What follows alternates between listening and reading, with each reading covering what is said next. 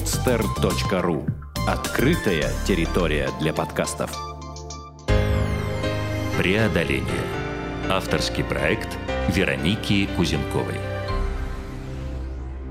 Здравствуйте, уважаемые слушатели подкаста «Преодоление». Сегодня у нас в гостях замечательная Анна Герасимова, наверное, более известная как Умка. А, все знают ее как э, певицу, автора песен, э, переводчицу. Ну, не все, правда, знают, но кое-кто догадывается. Кто знает. Вот, а она на самом деле э, еще большими, еще... Еще больше, чем вы знаете. Да, вот. Представьте себя, пожалуйста. Ну вот я, Аня Герасимова, такая сижу тут. В красном свитере, представьте себе, с капюшоном. Аня, скажите, пожалуйста, о вашей группе, как она сложилась, как вы пришли к тому уровню известности, к которому пришли, насколько, мне кажется, это достаточно необычно. А, ну, вы знаете, мне кажется, что мы к очень маленькому уровню известности пришли. Вообще, можно было бы за столько лет и к большему уровню прийти, если бы не всякие превходящие обстоятельства – в виде там разной конъюнктуры, э, каких-то вещей, связанных там с, извините за выражение, пиаром там и прочим.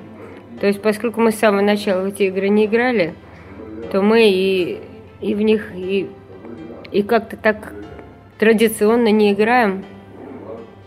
Поэтому вся наша так называемая известность, она такая, знаете, как вот бывает картошка, ну и всякие там разные другие овощи с подкормкой, а бывает без, да. Вот которая без, она стоит дороже, но она меньше в 4 раза, мельче. Mm-hmm. То есть вот в супермаркете где-нибудь за границей там, знаете, лежит вот такая картошка здоровая, вот, но стоит, допустим, там 50 центов килограмм, а лежит такая маленькая, симпатичная, но, допустим, по 8 долларов. Вот. То есть экологически чистая. Вот у нас наша известность экологически чистая. То есть без подкормки. Вы не прибегали ни к услугам пиарщиков, ни к услугам менеджеров? Так нет, потому что у нас на это не было денег, времени и желания. А как вот э, получилось э, самим все это сделать? Ведь это же очень сложно. А как? Ну как, обычно просто по-честному опираясь на на существующие у нас э, в голове и в руках какие-то умения, мощности. Тут на меня сыграла полезная такая вещь, то, что я 7 лет ничего не, не пела, не записывала. И как-то за это время аккумулировалось вот представление обо мне как об, об исчезнувшем авторе. Но это давно уже было. Это вот где-то с 87 по 95 приблизительно год. Или с 88 по 95. Потом с 95 -го года уже я там стала постепенно музыкантов собирать и записываться и так далее. И все это легло на представление о том, что вот была какая-то умка волшебная, неизвестная, как-то она куда-то сгинула, и вдруг она опять появилась. И вот на этой волне мы, в общем, выехали. Мы играли много бесплатных концертов, просто потому, не для того, чтобы вот подсадить на себя как-то там публику, а просто нам так хотелось, нравилось, чтобы было много народу. То есть не играть вот в эти игры с клубами, с менеджерами.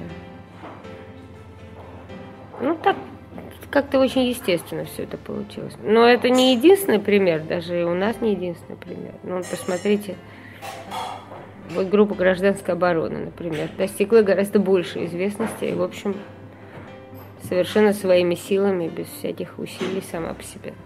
Угу. Просто потому, что материал был очень хороший, люди были правильные, и делали то, что нужно было в данный момент. А что что случилось, из-за чего эти семь, получается, лет вы не писали, не пели? Ну, не из-за чего, я занималась другими вещами, там, семьей, литературой. Расскажите о своей литературной деятельности. Я по образованию литератор, училась в литературном институте, а, с 78 по 83 год. Потом там же была в аспирантуре, закончила аспирантуру, написала диссертацию. Ничего особенного в этом нет, если только не учитывать, что параллельно я уже учась в аспирантуре, я уже там сочиняла песни и всякое разное. Их там всем пела. Ну, это еще не было на такую широкую ногу поставлено, как сейчас. То есть ни группа не было, ничего, но это было так вполне спонтанно самодеятельным таким образом.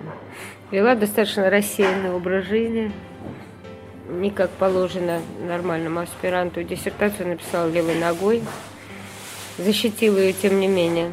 Интересна также тема этой диссертации, которая в начале, когда я только начала ее писать, она была совершенно непроходная. То есть это были абериуты, значит, Хармс, Веденский и так далее. Тогда это считалось просто, ну, совсем э, вне, э, вне академических интересов и вряд ли возможны в качестве э, вот защищенной диссертации, да. Ну, то есть можно было как-то кого-то обманув, как-то там подтасовав, эту диссертацию написать и прожить три года за казенный счет. Но о том, чтобы эта диссертация была защищена, даже думать нельзя было. И мне это нравилось, это была такая фронта. А потом, э, когда я ее закончила, как раз через некоторое время все поменялось, началась перестройка, это сразу стала очень модная тема. И, и я с легкостью защитила эту диссертацию. И некоторое время даже как-то была каким-то ведущим специалистом, и это я в больших кавычках говорю. Потому что для настоящей академической науки у меня, конечно, не хватает усидчивости и ну, это скучноватое вообще занятие, академическая наука. То есть в чем-то очень интересное, а в чем-то довольно тоскливое. У абериутов а, ну, основной э, вообще идеей было же то, что они отказывались от зауми и шли изобретать новые какие-то э, методы. Там не было изобретения. Это было не изобретение, это было открытие. Вот в этом большая разница. Значит, а заум и вообще любой авангард – это изобретение. А то, чем занимались абериуты, это особенно Веденский, конечно, это скорее имеет отношение к психоделической культуре и является не изобретением, а открытием.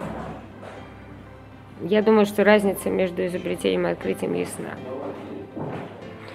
А в вашей музыке вы считаете, что вы как-то... Отнюдь. Я к абериутам не имею никакого отношения. То есть в, в качестве автора я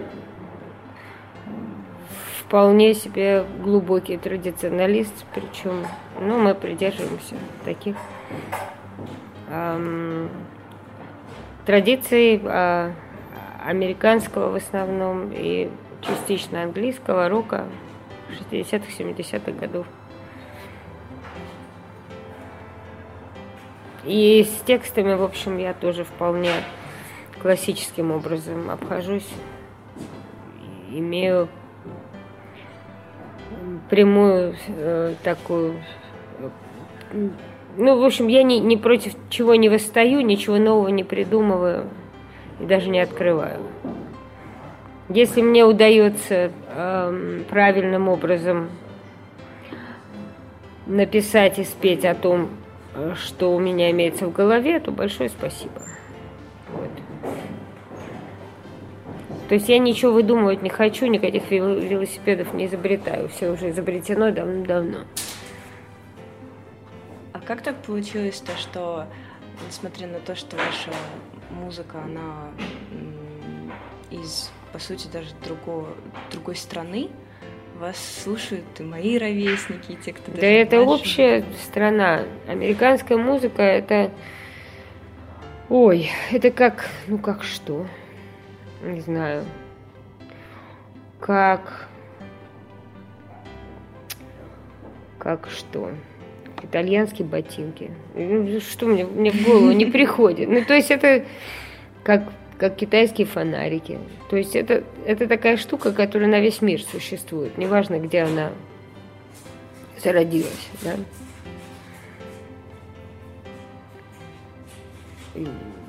Ну, ну вот и все, вся современная музыка имеет своими корнями вот это. Поэтому, кто не дурак, тот такую музыку слушает, и молодец. Эм, я, у меня нет эм, в голове отдела, который отвечал бы за, например, восприятие классической музыки. Я прошу прощения. То есть эта часть эм, жизни для меня закрыта. Я могу слушать только рок-музыку или джаз.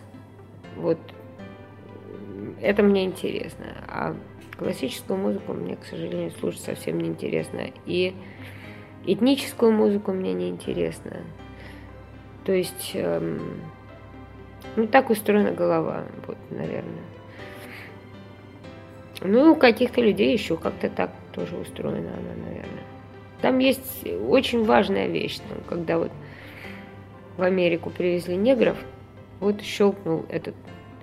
То есть вот такое огромное насилие над огромным количеством людей сумело вывернуться наизнанку и породило э, самый прекрасный музыкальный вот этот скачок, который произошел, ну, как сказать, в мировой культуре, что ли, я даже не знаю, как это сказать. То есть самые интересные вещи всегда рождаются на стыке. Вот такой огромный стык породил вот такой огромный скачок, э, ни, с, ни с чем не соизмеримый.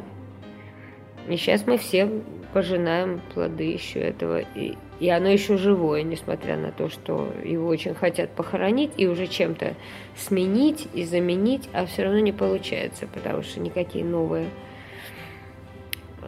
ходы музыкальные такого эм, размера и значения не имеют. Может быть, это вот я со своего, так сказать, шестка так смотрю. то есть все эксперименты в стиле э, world music там или что-то в этом роде, они меня вообще ни, нисколько не, не цепляют и не интересуют. Вы объездили много стран. Вам где нравится больше, может быть, чем Россия или все-таки Россия?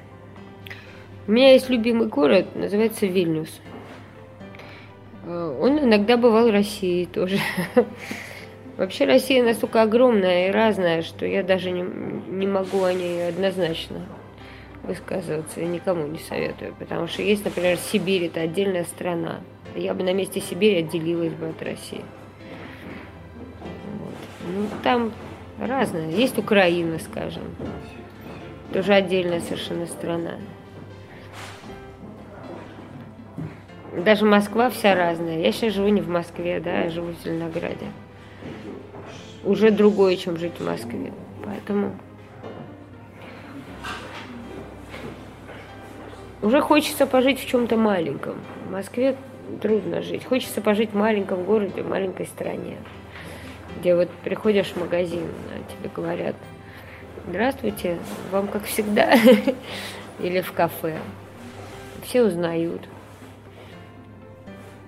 А то, что собой сейчас представляет Россия, Москва, такая большая, суетливая, э, довольно страшная штука,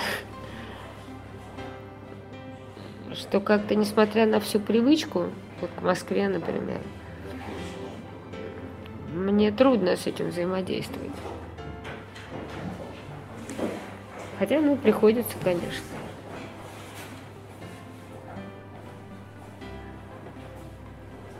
У вас есть прекрасная песня, ничего, стра... э, ничего нет... страшного есть такая песня. Да, да. ничего страшного. А, ну, мне кажется, что это просто офигенный девиз. Да, а, так оно Это есть. ваш девиз? Э, ну, это, это детское такое выражение. Ну, как ребенок вот упал, коленку разбил, ему говорят, да ничего страшного. А потом, когда ты уже большой, начинаешь как-то это вспоминать и думать, понимаешь, это основной тезис вообще жизни. Потому что если, если ты будешь думать, что коленку там разбить это как-то страшно, то ты просто дальше не будешь идти, а встанешь и будешь реветь, и, и все, и тебя все будет там утешать, а ты все равно будешь реветь. А ты знаешь, что ничего страшного. Вон у меня внук в футбол там играл, например, с нами. Разлетелся, носом прямо в это, в поле вошел. И встает и хнычет. А вот, а его папа, сын, мама говорят, это, это, типа ничего страшного, ты давай вот дальше. Ну, то есть мы понимаем, да, больно, плохо, но оно сейчас пройдет, а видишь, мяч-то. И он прямо вот встает, этот мелкий, и он еще продолжает хныкать, потому что у него болит этот нос расшибленный, но он все равно уже бежит там по мячу, там как-то лупит, потому что он знает, что надо же дальше как-то продвигаться. Вот. Мне очень понравился этот момент, наш человек. Из ВКонтакте я узнала, что вы болели или болеете сейчас? Нет, уже не болею. Ура! Нет, не болею нисколько. Ну вот. Я вот два дня назад закончила пить таблетки. Я э, являюсь одним из первых людей в мире, которые вылечились от гепатита С новыми лекарствами. Но для этого мне пришлось немножко рискнуть. То есть я была в, э, в программе, э, как это называется, исследований или испытаний э, нового лекарства нового способа излечения от гепатита С с помощью лекарства, которое не содержит интерферона. Ну, сейчас уже многие в курсе этих проблем. То есть интерферон – это лекарство, которое подстегивает иммунитет, и поэтому является очень тяжелым вообще для организма. То есть а, люди, которые лечатся интерфероном, они, во-первых, не все доходят до конца курса, потому что просто это физически очень тяжело. И, во-вторых, они не все излечиваются, потому что не у каждого организма способен вынести такие нагрузки. Это все время высокая температура, э, ну и разные другие там побочные эффекты, страшная головная боль, усталость, э, старение организма такое временное, но очень тяжелое и так далее. И когда я начинала лечиться, меня все отговаривали, говорили, да ты что, да ты знаешь, да ты сейчас вот станешь старухой вообще за, там, за два месяца. Но мне объяснили, что это совсем другое лекарство. Оно действует прямо на вирус. Попадает в вирус и изнутри его добивает. Каким образом это делается, я не знаю. Я не медик, не химик. А, но я могу сказать, что побочных, побочных эффектов было мало. Конечно, была и утомляемость высокая, и некоторое старение э, внешнее и внутреннее, и раздражительность повысилась и прочее. Но это все было вполне под контролем и преодолимо, и сейчас это все кончилось. То есть и лечение короткое, то есть оно занимает полгода, а сейчас вот новые лекарства какие-то еще вводят, которые еще короче. Поэтому всем, кто болеет этим делом, а болеют очень многие, я советую подождать, пока безинтерфероновую терапию введут уже в общий обиход. Пока что она будет невероятно дорогая, но мы, поскольку были подопытными, так сказать, животными, нам это ничего не стоило. Но когда оно будет продаваться, оно будет очень дорогое в странах, где нет страховки там и так далее. Поэтому может быть, если не так все трудно, не так тяжело, можно немножко подождать и уже лечиться нормальными лекарствами, когда они уже будут подешевле, когда будет государственная программа поддерживающая и так далее. Вот так. Я об этом везде трублю на всех углах, потому что я вижу, что очень многие люди просто болеют этим и очень боятся. И считается, что это что-то позорное, как какой-то Э, что-то очень опасное, очень заразное, ничего подобного. Из моих близких никто не болеет, и не так уж легко этим заразиться, надо постараться. И можно не лечить вовсе. То есть, если печень в порядке, можно не лечиться. Но уж если лечиться, то так, чтобы, чтобы не, не загандошить себя еще хуже. вот такая история. Вот сейчас мы репетируем, поднимаем группу опять. Я полгода мы электричество не играли. не виделась я с музыкантами своими. Сейчас будем опять играть.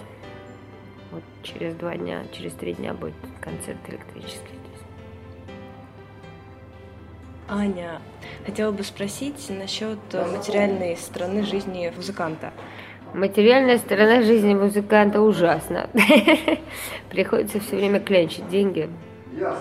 Но поскольку у нас, во-первых, сейчас есть вот такая вещь прекрасная, как интернет. То есть вообще, в принципе, ничего в нем особо прекрасного нету.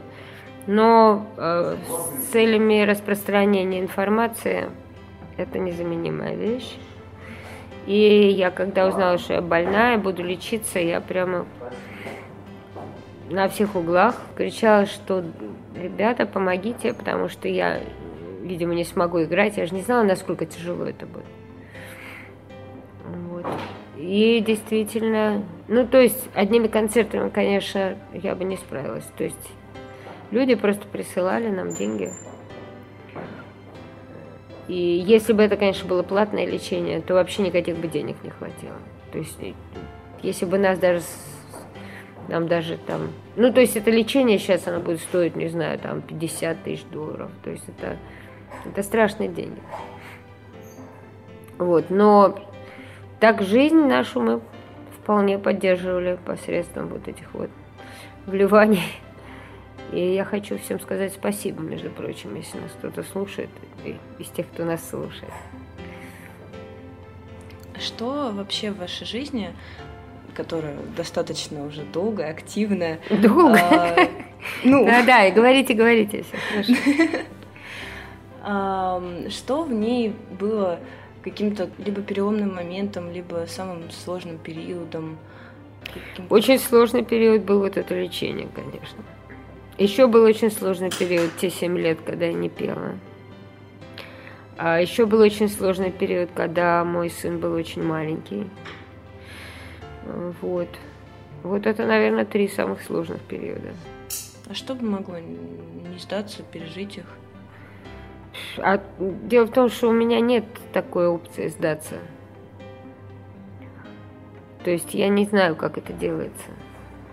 Поэтому я не хвастаюсь, это, это может иногда кому-то показаться даже отрицательной чертой, потому что я очень упертая, и э, у меня внутри есть очень сильный вектор, который меня ведет э, с безжалостной силой. То есть эм, вот эта, вот эта сила, которая, которая меня, значит, куда-то вылакивает и заставляет все это совершать, она значительно сильнее, чем мое физическое тело.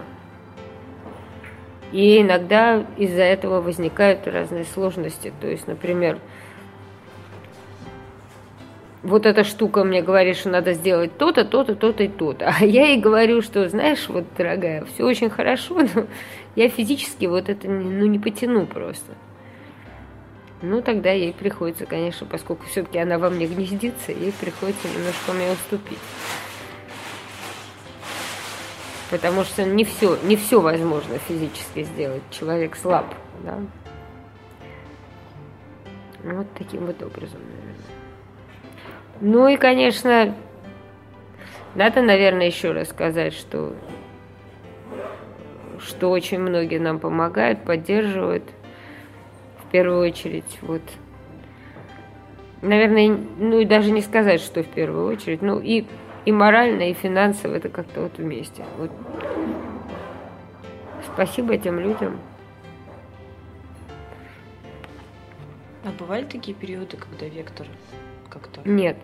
Вообще нет? Нет. То есть, может быть, оно было бы и хорошо. Вот лечь, полежать на диване с книжкой, да? Теоретически. Ну, как-то это не, не, складывается вот у меня такое отношение с реальностью.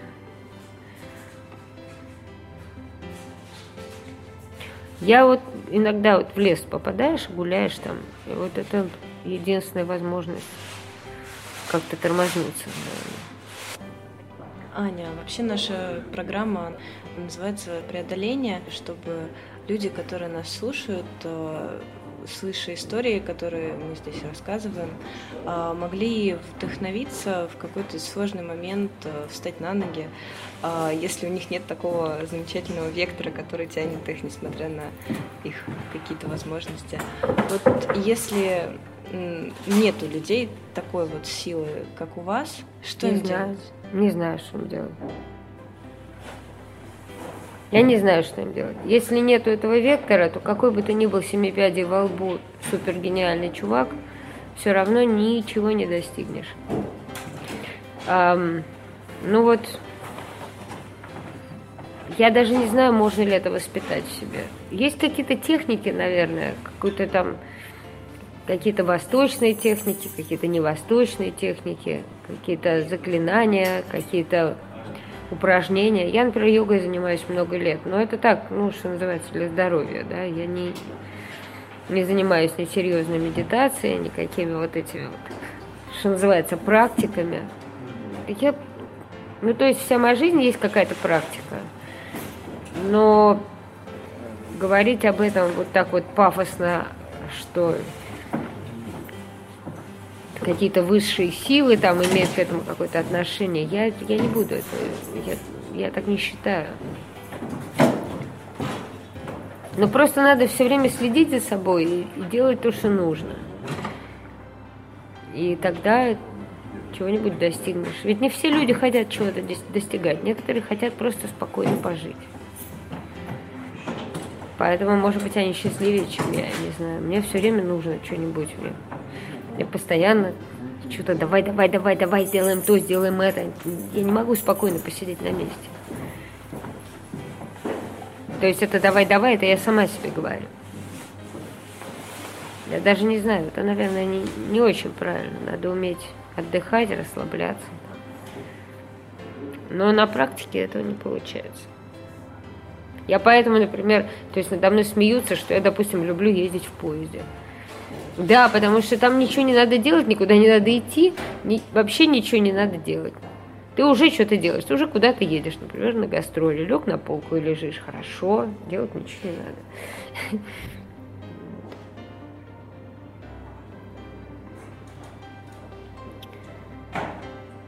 Ну чего, задавайте вопросы, а то меня уже, по-моему, сейчас на веревочке начнут. Вы приходите к нам на концерт. И всех тоже зовите. Вот если у вас будет эта программа, вы там объявите, что, дорогие друзья, выйдет. приходите. Ну и что, будут другие еще концерты. Пускай залезут ко мне на сайт, который www.umka.ru. Пускай Мы залезут ко мне в контакт. Вот в контакт, в группу Умка, пусть забираются. Там висит наше расписание. Мы страшно рады всех видеть на своих концертах. Мы всегда что-нибудь интересненькое подсунем, какую-нибудь книжечку издадим, что-нибудь я переведу, что-нибудь я прочитаю, покажу, не знаю, фокус. То есть мне все время хочется, чтобы было интересно. Это не всегда получается, но я стараюсь. Спасибо огромное. Спасибо вам.